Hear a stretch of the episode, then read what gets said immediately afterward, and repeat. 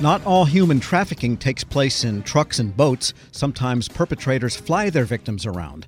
My next guest led an effort by the Homeland Security and Transportation Departments to train aviation personnel on the ground and in airplanes how to identify potential victims of human trafficking. It's called the Blue Lightning Initiative. And for his work, he's also a finalist in this year's Service to America Medals program. Michael Camal joins me now in studio. Mr. Camal, good to have you with us.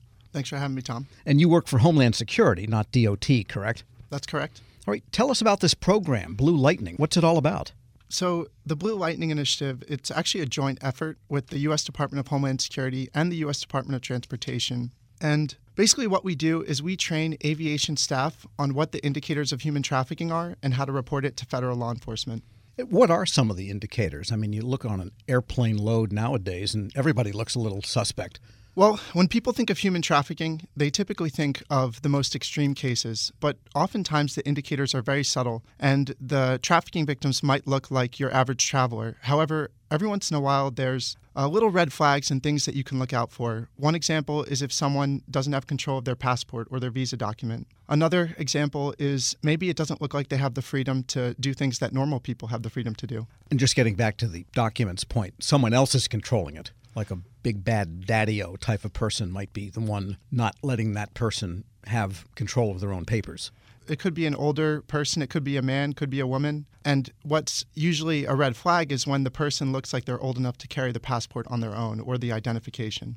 Got it. All right. What else can people look out for? Freedom of movement or social interaction. Let's say a ticket counter agent is asking a question to someone, and that person could answer the question, but someone else steps in and answers for them. Another thing that is very important is a non genuine relationship. And oftentimes, this gets construed as just because a child looks different than the parent. That's not necessarily the indicator. What the indicator is, is what is the behavior? Does it look like that parent cares for the child? We've had cases where the traffickers will offer to pose as the victim's parent just to get them through airport security. Wow. All right. So you know what to look for how do you then go about making sure that the chain of people that a traveler would encounter in aviation, how did you go about making sure that you could sensitize people to this information? So that's what the Blue Lightning Initiative is all about. We actually have a 25 minute training video that teaches about the indicators and also reporting. We secured a significant number of partnerships, uh, 125 partnerships over the past several years.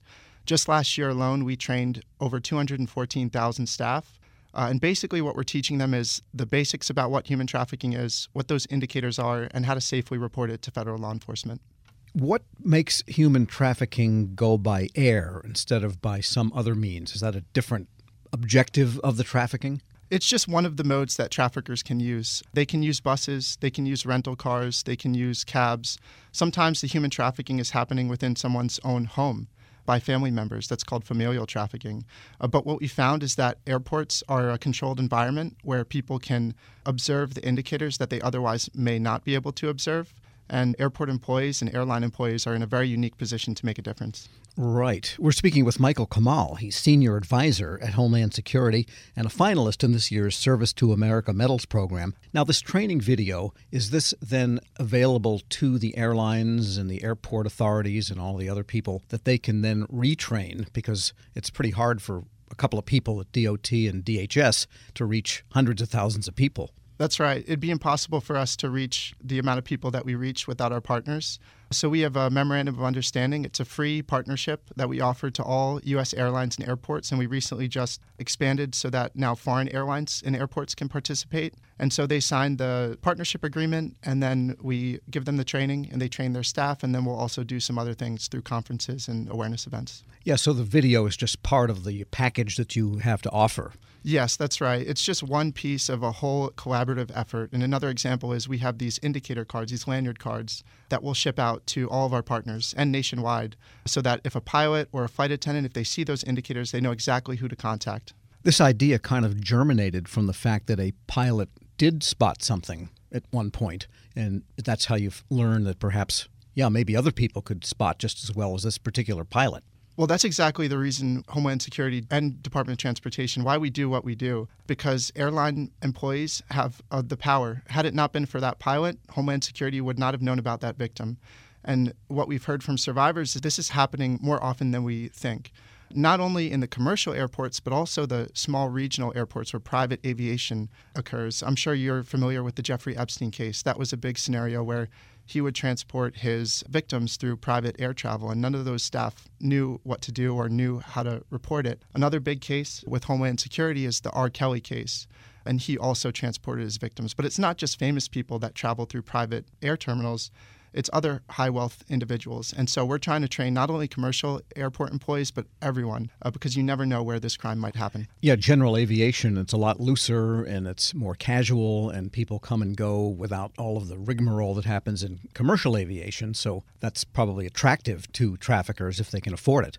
Yeah, that's right. And there might only be a couple staff located at those airports. And thankfully, we've had a significant amount of support from the industry uh, the National Air Transportation Association, several other companies that run fixed base operators, they're getting involved. And we just recently did a big webinar to raise awareness. So the support is definitely increasing. And what kind of feedback have you gotten? Have they found people? Do you have a way of measuring how many perhaps trafficking situations have been stopped as a result of Blue Lightning? We've gotten some great feedback from partners. The partners are taking the training, they're seeing the indicators, and they're reporting it in to Homeland Security and then we're investigating and looking into it. The data is very limited. When the calls come in for Homeland Security or for the national hotline, the primary goal is to make sure that victim gets the support. It's not necessarily to ask whether air travel was involved. However, the data is alarming. Uh, just last year alone, there were over 15,000 human trafficking cases from the hotline. The International Labor Organization estimates that there are 27 million victims globally. And when you talk with the survivors, you hear the stories about how they traveled through all these different airports. And, you know, at that time, no one knew what it was or how to report it. But I think we're in a better position now. And as this campaign continues, we're going to be able to stop those situations and prevent them from even occurring in the first place. And my other question with respect to the airlines and the airports concerns the transportation security officers themselves. They've got a lot to look at. They're very highly occupied. Are they part of the uh, Homeland Security apparatus that can spot this kind of thing? Absolutely. So, Transportation Security Administration, they are a part of Homeland Security, and our campaign, the Blue Campaign, we actually train those staff as well and also the entire DHS Homeland Security enterprise. What I'd like to highlight is that the Blue Campaign and Blue Lightning Initiative is now a part of what's called the DHS Center for Countering Human Trafficking, which is the first DHS center to counter solely human trafficking, and it's comprised of all the Homeland Security components. So you just name one, that's TSA. Everyone knows that. They go to the airport when they get interviewed before leaving a country or, or entering a country, that's Customs and Border Protection. They're a part of it. And it's all led by Homeland Security Investigations, or HSI. And those are the folks that are out there investigating trafficking and also making sure the victims are connected to resources. By the way, is the CLEAR program part of this? Because I think that would be an attractive way for traffickers to kind of hustle someone through onto a plane because it's an expedited type of thing and it's pretty cheap to sign up for. So Clear is one of our Blue Lightning Initiative partners. They signed on a little over a year ago, and they've been training their staff. And how did you come to this? You're a fairly young guy for getting a Sammies nomination, and what's your background? So I'm just a guy from New Jersey. Uh, I went to school in Rhode Island. I did a federal internship through Homeland Security that ended up leading to this anti-human trafficking job five years ago. And I didn't think I would be here for the amount of time I was. But once you start working on the anti-human trafficking mission, it's very, very hard to stop. It's such a, an impactful mission, and you know I really love what I do. Are you a law enforcement person? I mean, what's your domain? Just a program manager? I mean, not just a, but you know what I mean. You're not law enforcement officially. That's right. Yeah. So I'm not a law enforcement officer. What I do is raise awareness. My sole job is to raise awareness. Our law enforcement HSI agents are out there. Uh, they're investigating the crime. We support them by raising awareness, by setting up partnerships with airlines, with airports, with schools, not just the aviation, but also other entities as well. We're raising awareness. I go out there, I do presentations, I speak on panels. Some companies, when you first start to talk about human trafficking, they get a little antsy. They think, you know, this is not a crime that I really want to be associated with my brand. So we kind of change that narrative to say, we want you to be a part of this mission because the crime is happening whether we like it or not. Uh, so we want to be a part of the solution. And part of my job is to establish those relationships and you know just make sure everyone is aware about what this is because when we're more aware, we can better address it. Michael Camal is not just a guy from New Jersey, he's also senior advisor to the Homeland Security Department and a finalist in this year's Service to America Medals program. Thanks so much for joining me.